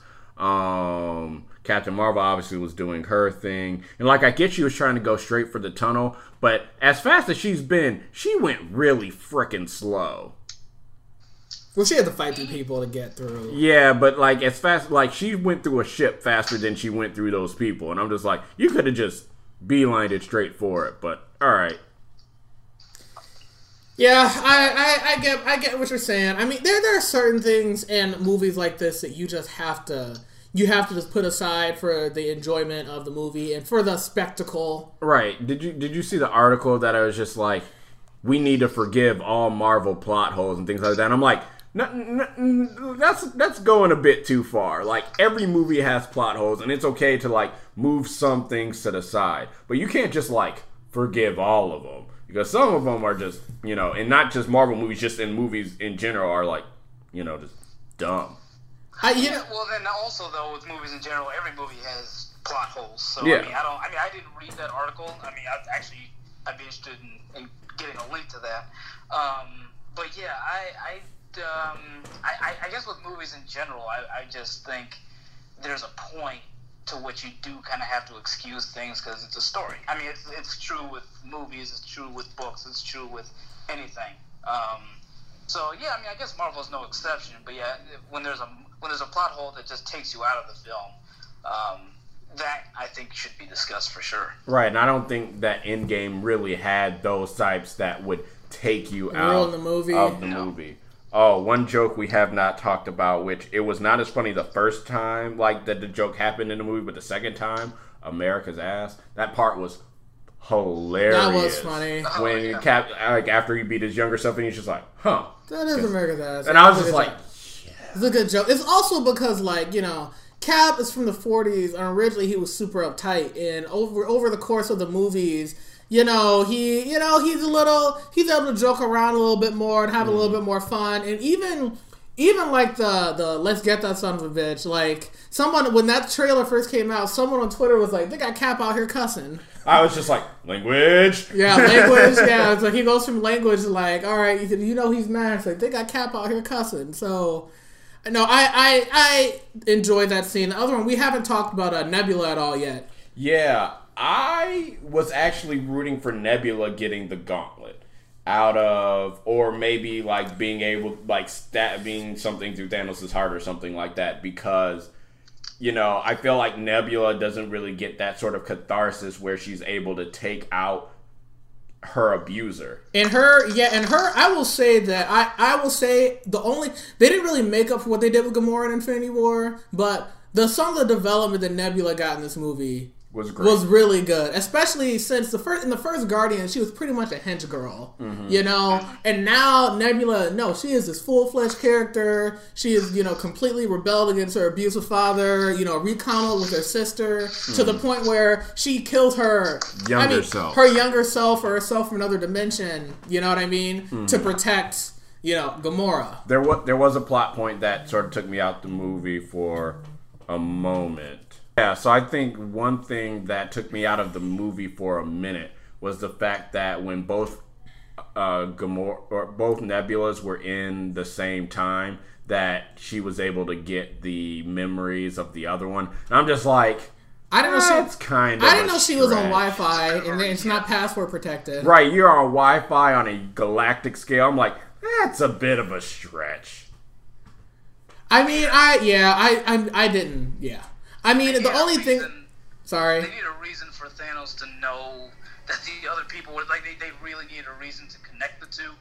Um, so yeah, it definitely felt more like that than something that was really organic. It didn't really ruin anything for me, but um, but yeah, there was there were a lot of moments like that. Maybe we'll get into that. It was little later, convenient. but- I think Yeah. that's what you're trying lot to of say. Yeah, I think that one. was- I think I like for that. me that was. I most like that convenient. I like that he's able to look through Nebula's memory, which they did show in Infinity War. Mm-hmm. So I like that they brought. I like that they brought that back. But I do the same Wi-Fi. I'm just like, I mean, okay, all right. I also liked uh, Rhodey knocking out Star Lord Yeah, that was funny. when they redo the Guardians one opening, and they, I mean, they did. Star Lord dances for a while, for like a good what thirty seconds. Mm-hmm. Yeah, before Rhodey just knocks him out. You know, I think so. I want people to like redo do a cut of Guardian of the actual opening of Guardians and just have Rhodey just knock him out. smacking him in the front of the movie. But um, have we have we covered most stuff? I think. Uh, I think we have. Pretty Um, much. you talked about me being a monster and not being emotionally uh, sad. I like Star Lord seeing younger Gamora and she hits Kicks him in the him in the nuts. balls. That but was that wasn't the funny part. The funny part was was, like he when was she's talking like to. Nebula and then she's like, "This is this is him. Like this is the guy." And Nebula's like, "It's either him or a tree." Because that was funny. Because it's like. The girl, Gamora had no. She really had no options on that ship. Mm-hmm. Where you have you have Quill or Drax, and Quill is smarter than Drax is. Mm-hmm. So yeah, she didn't. There was there wasn't many options for her for sure. So that, that was a good joke. So yeah, Speaking of uh, speaking of funny moments, we didn't talk about uh, where Thor is left off. oh yeah, where where, where he's like, uh, who's in charge? Yeah, yeah. Which I don't know if you want to use that as a transition to the future of Marvel, but I- yeah, that was just, Yeah, yeah. I think that's a I think that's a good uh, transition. I mean, yeah, I mean, so summary end of the movie. Iron Man's dead, Widow's dead, Cap is retired, and he gives the shield to Sam, Which not I'm- Bucky. Which I'm surprisingly seeing. Like I've seen people were like, "Oh, he should have given it to Bucky because that No, was his best friend, have. or he was a super soldier." And I'm like, okay, those those are arguments. They're dumb arguments, but those are arguments. What I have not seen is how are you gonna make Captain America black? I have not seen No that. one's seen I was prepared for, For that, that. and it didn't happen. Yeah. Well, I think the reason you have to give it to Sam is because, well, Bucky Bucky was a mass killer, and he, I mean, he just came out of like hibernation right before Infinity War, and then he got snapped. Right, and then you also have that the fact that all of Hydra's files are out on the internet, so anyone can He's see. not. I don't. Yeah, this version of Bucky, I don't think could be Cap. I don't. I, I don't think he's ready. And you know, Captain America isn't just like any superhero. Captain America is like a symbol. yeah, he's a symbol. And I think that Sam, you know, Falcon, he was, I wouldn't say a follower of Cap, but he was pretty loyal to Cap throughout, you know, the time we've seen him. And he probably most embodies the ideals of Captain America more than probably anybody else. So it makes sense he give the shield to Sam, right. you know? Alan, what'd you think? Yeah, no, I, I think it made. I think everything made complete sense. I think. Um, I mean, I was happy to see Sam get it. I mean, it's like that's how. That's what happens in the comics. I do kind of wonder what um, what the his show with Bucky is going to look like. I mean, is this going to be like him training up? Well, Because you know, because he's not a super soldier with the shield. This is just a regular, you know, regular guy basically. Um, but um, but yeah, I think it, it definitely made sense, and I liked seeing how um, how Bucky was clearly remembering Cap in the past, wanting to give it to Sam. Like he clearly knew exactly what was going on when, like, as, as soon as he left. Um, so yeah, I thought that whole scene was pretty cool. Yeah, and the other thing is with Bucky, I don't know about Anthony Mackie, but I know Sebastian Stan still has a number of Marvel movies in his contract. He signed up for nine, and he was in all three Captain America movies, Endgame and Infinity War. So he still has four left. They could do. I mean, they can do a lot. They they definitely can do a lot with Bucky because he he's never Black he's never really like lived like a life as like a person. So I mean, you could you could put him on teams. You can Mm-hmm. you can definitely do a lot with Bucky. I mean, I'm, and I'm Black Panther have a bond because of because they cured him, and now he's the White Wolf. yeah, so You I'm down with in him Black being in Black too. Panther too. The White I'm, Wolf. I'm down with him and uh, the new Captain America having their you know buddy movies. Like I'm I'm I like their dynamic in uh, Civil War. That was hilarious. It's like, can you move your seat? No. Yeah, or the uh, when Cap is kissing um, Sharon and they're just like both. But it's a little creepy head. now. I mean, it was creepy It was, then. It was- when it happened. I, was, I wasn't I wasn't on board with that when it happened. Be I like- liked Civil War, but that was the one moment where I was like, Ugh. Ugh. yeah, I was just like, I was macking on your grandma too. Wait, Uh-huh. what? Um, and then so other futures. Um, Valkyrie is uh, in charge of Asgard now, which she pretty much already was because Thor was a mess. I feel like, right. um, and Thor is with the Guardians. Right. So Yeah. so we have two confirmed and already working on movies for the MCU. You have Spider-Man Far From Home and you have Guardians of the Galaxy 3. Spider-Man Black Panther two is already confirmed too. Well, they're not they're not working on it yet. Far From No, Home Ryan Coogler's on it. Yeah, Far Far From Home we're getting another trailer tomorrow, And- which is why the spoiler ban is being lifted, which there's means there there's are apparently be- the yeah Marvel's apparently supposed to release a bunch of information tomorrow with the new Far From Home trailer. Right. They wanted to, they wanted Endgame to settle, which yeah makes sense. Yeah. And so then, uh, and Guardians of the Galaxy 3, which we know the script's already done. So with Far From Home, it no longer takes place a few minutes after this movie. Kevin Feige said, like, that's no longer the case. Now, he could Oh. be lying, but I don't Well, know. it's Still soon. I mean, it's, at, at most, it's just months after, isn't it? Well, they, we don't know where in the timeline it is. Now, I don't remember if he said, but. I believe Far From Home is well from what, what I've read, Far From Home is, is after it's after Endgame, and pretty much conveniently all of Peter's friends all got snapped. yeah, that's pretty much it, how it has to be. But they said they said Aunt May didn't get snapped. She but doesn't look any older. but she doesn't. Whatever. But all of his friends, Oh, they all God, got her and snapped Happy because they had to. Otherwise, otherwise Ned would be in college. Right, Ned, MJ. So I yeah, I mean that, that's convenient, but that's for them not to mess with their movie. Right. Which is fine. I'm fine with that. But I, I'm curious with the five year gap, it does provide some opportunities. Like if they do an Ant Man 3, his daughter Cassie could be a superhero because she is in the comics now that she's, you know, Cassie Lang, yeah. Cassie Lang's a teenager. I'm curious to see how it would affect like Black Panther and like Wakanda. Mm-hmm. Like if he was gone for five years, him and Shuri were gone for five years. What other people have tried to have taken power or things of that nature. I mean, we know Okoye was. It seemed like she was pretty much running things, and like the the one Mm-hmm. they scene, probably had the council. the one it. scene she got, which little disappointed. Like they had a Okoye in the posters, but she gets like one cameo. and She shows up at the end. It's like like you could. I don't know.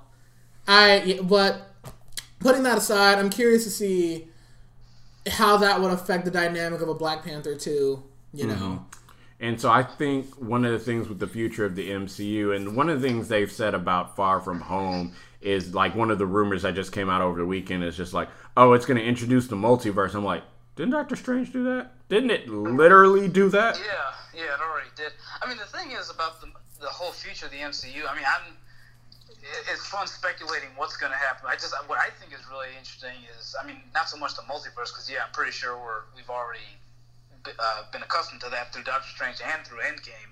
Um, but what I find interesting is we're basically in an MCU now where because uh, see what I expected Endgame to do was basically undo the snap in a sense where they make it so that the snap never happened, Mhm. so that the world basically, the universe basically wouldn't remember it, but they do. So I just think it's interesting that we're in a universe now where half of all life just skipped the last five years, and then the other half still has to deal with that trauma, even if they have everybody back. Mm-hmm. So, character wise, growth wise, I think it's going to be very interesting. But, um, I mean, as far as multiverse, like what you were saying, I mean, I guess we're going to dive more into that. Maybe. Maybe it's one of those things where it's like, oh, you think you know, but you have no idea, sort of thing. I don't know. Um, Right. But also, Far From Home seems like an odd movie to introduce. I mean, obviously, Spider Verse, obviously, Spider Man is tied to multiverse, but it seems like this would be an odd movie to introduce that, and especially given that they're going to be taking a bit of a gap. Right. I, I mean, if you want to give me a live action Miles Morales, I'm okay with that. I'm perfectly Yeah, okay I'll with that. Um, but I think one thing, and I think I've talked about this a little bit, but with like, let's talk Black Panther too. Most of Black Panther's villains were in the first Black Panther movie. Yeah. And Baku is an ally. They made him a good Killmonger is dead, but might come back, which is which happens in the comics. And Claw's dead. and Claw's dead, but Killmonger comes back through magic, which means you might have Achebe be the villain, which is another big Black Panther villain. But I feel like in every movie that deals with magic, Doctor Strange should be there for at least five minutes. Yeah.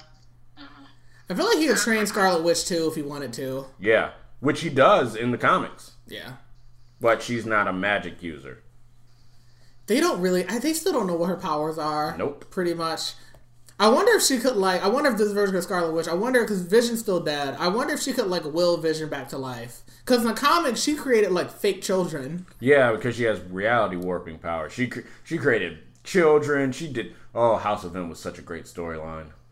There's no more mutants. Memories. But I don't. Yeah, I mean, with I guess you have to.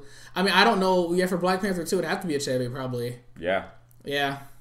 unless you make um, Nakia uh, her villain. A villain. Yeah. Well, she is a villain in the comics. I can't remember her actual villain. name, Also, but yeah, surprisingly missing from the final battle, which I kind of get why she wasn't, but it's also like you have so many other side characters. You could have you, know, put in Howard the Duck, you couldn't, but I'm maybe Lupita was just busy probably. because they talked about. I was watching an interview with Anthony Mackie, and he was talking about how crazy it was to film the funeral where they had like all those characters there. Because some people thought that like they filmed it in parts and that everyone was there, but Anthony Mackie was like, no, everybody was there on that day for that scene, and he said he's like, oh look, it's Michelle Pfeiffer. Hi, Michelle Pfeiffer. Like I'm just like, I don't know. So. Yeah, I, it was it was weird. It was weird that Nakia was gone, but I mm-hmm. guess they just couldn't get Lupita probably.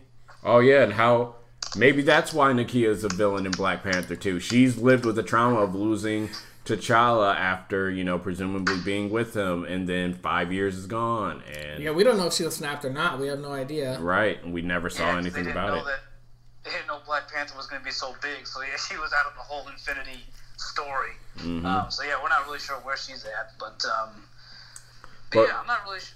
Go ahead, that? go ahead. Oh, well, I was just saying with Black Panther 2, that's probably honestly the sequel that I'm most interested in post Endgame, just given the commentary that Coogler put in, well, puts in all of his films, but especially put in Black Panther, because he, he ended that movie with them saying, oh, we're going to open our borders and all that. So I don't know. I mean, I, this doesn't really help in speculating who the villain's going to be, but it just seems like the next movie is going to deal with that idea of, hmm. okay, you, you take the borders down and, you know, now what? So Right. I think I, that's probably the movie that I'm most excited for, just to see just how he's going to continue that conversation. Yeah. And I think with how much of a staple time travel was in this movie, I think it could be an indicator of who the next big bad would be, which would be Kang. Yeah, see, I've heard a lot about Kang. Honestly, I I don't even know if there is slash should be a big bad. Um, Doom. at least not for a while. Just because, well, I mean, because you've already we've already finished this saga, this Infinity Saga, and it, it was capped off with the guy, you know, with Thanos wanting to snap away half of all life or all of life in the universe. I don't really know how you go bigger than that. So it's it's honestly kind of similar to my thoughts towards the DCU. It's like I don't know how you're gonna top that. So why don't you just maybe we should just keep just go back to smaller stories, maybe maybe tag teams like like we brought up earlier. Yeah, yeah, yeah, like Um, tag something team that. I don't really want to. Honestly, I don't really want to see Kang or Galactus for a while. I want to just focus on smaller stories for a bit. I mean, realistically, I feel like they did water down the gauntlet to the fact that to the point where Galactus could be a threat that you know you need everybody for. But at the same time, Galactus has also been beaten by the Fantastic Four. All you need is the Ultimate Nullifier and be like, "Hey, I'll use this. I'll wipe myself out and you." And then Galactus be like, Yeah. "My bad, man. I'm out. Yeah, I'm gonna go eat something else." I, I, I, I kind of agree with Alan. I, I definitely I want to see more of the buddy films, and I mean they're doing these original shows on Disney Plus, which I'm gonna have to pay for.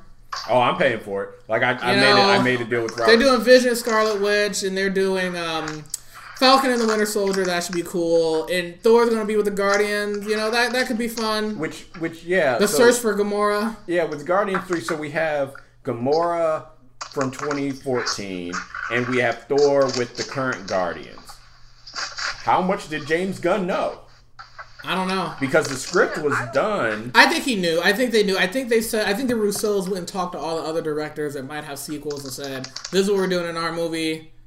Just so you know, it might mess up some of your plans." Well, Yeah. The 'Cause Endgame I- script didn't change at all, right? They didn't change that. No, no, no, no, no. They, they never changed the Endgame script. I just know the Russos. I think they talked to like. I think they talked to like James Gunn and Coogler and Taika, and we're just like. Hey, if you guys are planning on doing anything, like here's what we're doing in Endgame, so you got to work with Well, it. Which will Taika get anything? will he get anything? I don't know. Because know. I, it's got you know if he stays Hey, with hey, hey! He did. He had an impeccable performance as Korg. He was credited in the credits. I'm giving Chris a dirty look right now. You did. Oscar worthy. Oscar nomination right there. Uh, Also, I mean, fun fact. Suicide Squad got an Oscar. I guess we can all get Oscars. Also, fun fact: when they're first when they when they first see Thor in the house, uh, Korg has a uh, he has a Hawaiian shirt on, just Yeah. like Taika does. So Yeah. that was Yeah. that was a reference to him. Um, and then lastly, uh, oh, well, you know, villain that you know they now have access to that I would love. I would love to see uh, Doom War, and I don't need like that can be your next team up movie inside someone's movie. It'd be Black Panther. Have uh, Doctor Doom try to invade Wakanda, and so you bring in, you know, like uh, Bucky and Falcon as Captain America. You can bring in like Scarlet Witch and things like that. That would be worthy of it. I mean, you could still technically call that Avengers Four, but oof, that's yeah, rough. I, yeah. I- I don't know what. I don't know why, but for some reason, I've wanted uh, Doctor Doom to be the A Force villain. I don't know why. Um, it just, it, I don't know. When I saw the A Force teaming up, I'm just trying to think about what villains, I, what who I'd want to see them take down. The Skrulls, and, um, but they're good guys now. Well, yeah, Some of them are maybe. God, don't let's not talk about Captain Marvel. We already we already we went on we went on on Captain Marvel in the last podcast. All right. Also, people should please leave Brie Larson alone. Like Jesus Christ. I She's look- a great actress. I looked up one. I looked up one like Marvel music video with like it was like Captain America to Old Town Road on YouTube, which was really was good. But um, in all the related videos, all I see all these all these recommended videos are like Brie Larson sucks. Oh, geez. This is why. This is why his like all the uh, the other Marvel cast members hate Brie Larson. Like all these conspiracy theories, and it's like, guys, the movie came out, it made a lot of money. Like, please just move on. Jesus And frankly, Christ. and even though I'm, I'm not a fan of the movie, I'm happy it made money. You know, I'm happy people saw it, and I, I'm happy. I want, um, I, I want Marvel to keep making movies centered around women. I just didn't like that particular film. I, I was hoping it would fall like a few million short of Wonder Woman. Just give her a would be- personality next time. Which would have been hilarious. Yeah. I mean, Captain Marvel as a character doesn't have a personality. She's just angry all the time. Make anyway. give uh, her one. it's like moving on, moving on. moving. I'm ready to Um, move on. But I know that. Um, crap. What I was I gonna say? Um, so you have the future of the uh, the MCU in many ways is as big of a question mark as it is an exclamation point. Like it's just like there is a future. What is it? We don't know. Honestly, I think this is now that Endgame has passed. I think Marvel, the MCU, and the DCU or Worlds of DC, whatever we're gonna call it. I think this is when they're the closest, just because I feel like they both are now in a in a position where they have to. They're kind of back at the drawing board in a sense, where MCU is kind of it, it's it's kind of a soft restart because like this saga is over, so they mm-hmm. have to figure out where to go from here. As is DC. So it's gonna be it's gonna be interesting watching both of them over the next few years. what they try to do. I agree because I mean I've already seen people are like, "Oh, Marvel, the MCU has peaked," and I'm like, probably. Yeah. If there was a peak, this would probably be it. You know, eleven years, and, and look, Endgame also ends in a way where, you know, eleven years, twenty two movies. If they just stop making movies after this, which we know they're not, you'd be like, okay, all right. There were some cliffhangers, like with Doctor Strange. We don't know. We don't know what you know. Disney's gonna milk the crap out of Marvel. Yeah, they are going. to I mean, That's- Disney's that's gonna Disney's gonna milk these movies until people just stop going to see them. And that's never going to happen. And that may, yeah, that's definitely. And they know. Sorry, Alan. What, you, what were we gonna say? Oh, Oh no, I was just saying that's what's interesting. That's one interesting thing between difference between Marvel Studios and and with DC because Marvel Studios is a studio, so they have to keep making movies. Like they have to they have to keep making things to stay afloat. Where DC is just Warner Brothers. So it's it's interesting to see because because with Warner Brothers, like let's say they found something else that people latched onto. Let's say people actually started to like the um, um, Fantastic Beast movies, and they just decided to focus on that. They could choose to just focus on that and kind of leave DC aside for a bit. Marvel can't really do that. Um, I mean, they are under Disney, and Disney's obviously got other stuff, but it's the mouse likes his cheese from everywhere. Yeah, yeah. So, so uh, yeah, it's, it's again, it's just to me another in- reason why it's going to be interesting to see what Marvel does to follow this up if they can. Yeah. That's where we are. Yeah. So, I don't know. Is there any, anything else? Uh, no. Uh, we we we've touched on a lot. We've been talking for a while. About an hour and a half, which is about pretty average for us. Which I figure like we're gonna use this whole thing for Endgame Oh, yeah. mostly. So, um, I guess closing thoughts. You got ratings out of ten? Anybody? Uh, I mean, I've still only seen it once at this point. I just haven't had the time to see it a second. I definitely brought my Um, rating down after seeing it a second time. It's definitely sitting at a nine right now. I mean, it's it's a spectacle movie. I think one of the things that people sort of miss is like this is an event movie. It's not it's not supposed to be one of those movies that you go back and watch all the time, like at home. Like I do not think I will sit at home and maybe watch unless I'm watching it with someone that hasn't watched the full three hours. I will probably watch the last hour Or on over. repeat. Uh, yeah, I've, I've been on YouTube a couple times already. Oh yeah. Which I mean, I've paid for it twice, so I don't feel bad. I also likes hearing the audience cheer at the right part. So Yeah, like, that's yeah. fun too. Yeah, I mean, there are definitely. I definitely think like when it comes to superhero movies, one of my favorite. I I think Into the Spider Verse from last year is still. It might be my favorite Marvel movie. Oh yeah, if we're going over every there, like, I'm talking about. Marvel movies. Period. I think Into In- the Spider Into Verse Spider-Verse, yeah. might be. I think it's higher for me than Panther, to be honest. Oh yeah, it is for me. Because there are parts of Panther where I'm like, oh, okay, all right, I've seen, it, I know what happens. But Spider Verse, I can watch from beginning to end and enjoy it every time, mm-hmm. and it doesn't rely on twists as much either. So like repeated viewings are still a lot of fun. and it was still emotionally impactful and But with with with Endgame, I do agree that like I'm not going to rewatch a three hour movie. I definitely it's definitely not something I'm going to rewatch every year. I'd rewatch parts of it. You know, maybe every once. Maybe I'd be curious to watch it back to back with Infinity War, but it's still like that's like six hours. That's like mm-hmm. what I'm doing for the day if I did something like that. it's like when my brother and I do trilogy time and we watch the one trilogy of Star Wars. But um, I, I definitely say as, as far as what I expected the movie to do and what I need to do, the movie is a nine out of ten. And for me personally, there I can understand there's stuff in it. There can be gripes, I think, and I think that just varies, you know, depending on your perspective and what you want to see out of certain movies. Like there are certain people who don't care about the original six Avengers that much. And they care about the newer characters, so I don't think Endgame is going to do as much for you. Mm. You know what I mean? Yeah. If you're like, I'm here for Black Panther and Tessa Thompson, and it's like, well, are they in it? I mean, yeah, You A got little. you got a bit of waiting to do for you got one a of bit of waiting to do, and The difference especially, between this and Infinity Wars, I feel like this movie feels, un- unfortunately, maybe a little bit awkward, only because just because of the circumstances that it's in, because you have to undo the snap. So it, it feels kind of smaller and contained, and then all of a sudden, at the very end, everybody else comes in. So yeah, I, I'd agree with that. That it's if you're here for Black Panther, like you're not gonna get a whole lot out of it just because he can't be in the movie much because he's dead for most of the time. So Yeah. you know, it's like, what are you gonna do? But they gave him Yibambe, which I feel like this time around the Russo brothers, because it was you know three months after it, you know Infinity War was filming, they saw how well Black Panther did. They're like, you know, the thing that you did that's shocked the heck out of us when we were filming Infinity War, do that again.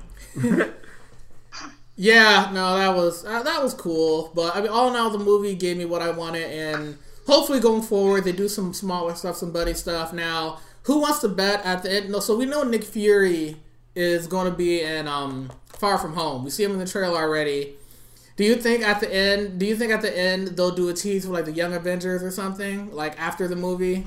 I mean, how many Um, how many young Avengers do you really have? They could bring people in, I you mean, that's know, because this is the point now where they got to bring in some new characters. Mm-hmm. You know, Well, they have. Let's see, who do they have already? Because I mean, we've got Hawkeye's kids. We've got the little girl from. Well, well, she's not really a young Avenger now because if I was gonna say the little girl from Captain Marvel, but she's how old would she be now? She'd be. She'd be. she's in her thirties adult now. probably. Yeah, I feel. I, Monica Rambeau. Monica Rambeau could be in it. I mean, it's interesting because like they called Scarlet Witch, like Captain America and Tony called Scarlet Witch a kid, but she's a- she's a grown woman, Yeah, and, and I'm just like, you could have made her young. they could do um. Elizabeth Olsen only looks so young. Like she does not look like she's a teenager. This was- isn't the '90s. She looks better than their sisters though. Oh Um, god, we're not talking about them. All right, leave that alone. Um, what about? I'm trying to think. I think they have to do Kamala Khan at a certain point. Yeah. Now that you now that you've introduced Captain Marvel and Marvel, if they want to be progressive and they're and they're feeling that pressure, I think Kamala Khan is a layup at this point. Yeah, but that means you have to bring Captain Marvel back home, Yeah, she's got to be in the present, right? but she could be in a Kamala Khan movie. Yeah, She But- could be in a Kamala, Kamala Khan movie like Iron Man was in Spider Man Homecoming. yeah, but I feel like you have to start off with Kamala Khan being in a Captain Marvel movie, and Or you the Marvel could, yeah. because yeah. people don't really know who Kamala Khan is that really like outside of the comics and even like people like like she's in the Marvel game that I play. No one likes her because they rate her as one of like the worst character because she is pretty useless in that game. Yeah, she is in that game. Yeah, but I'm curious. I'm curious to see if they do the Young Avengers or the Champions. Yeah, They haven't done Nova. Yeah, they could bring in Nova. That'd be one person I hope they bring. in. Also, they're doing um, they're doing a Ghost Rider show Oh, on yeah. Hulu Uh, though, which is weird. right. Well, Disney owns sixty percent of Hulu. That's true. They do. Yeah, they're doing a Ghost Rider show with um. He was on Agents of Shield, so that's um. So yeah, he's going to be on it. So I he's actually no pretty type- good. I feel no type of way about it. Like I, I He was pretty good in that though. But I know you don't. I know you. You're vehemently anti-Shield. I'm not vehemently anti-shield as I used to be, and now I'm just like I don't care. Yeah. Yeah, I haven't watched. I haven't watched Agents of Shield since. The thing about well, I would say I have I have kept up with it. The thing about that show is that unlike a lot of shows that started out great and got progressively worse, like Arrow, Flash, etc. Shield started off okay, and people. I mean, Shield started off meh, and people left, and that show got better as it went on, and that's why it has like a small but passionate fan fan base. So I don't, you know, we'll we'll see we'll see what happens. So I mean, I guess I say yeah. I said um nine out of ten. Those are my closing thoughts. They could have brought Coulson in for Endgame, but anyway, uh, no, I think yeah. So I mean, I still, I when I first saw it, I gave it six Infinity Stones out of six Infinity Stones. Um, I obviously need to go see it again, uh, but I still think it'll probably still hold as like the best Marvel movie, and I think that's just as a comic book movie in general. I think as the best sort of like action movie, you still have Captain. I was America very Winter emotionally Soldier. satisfied. Yeah, Also, I, mean, I got everything I wanted. I, I would give it probably like a nine. I don't know if you get.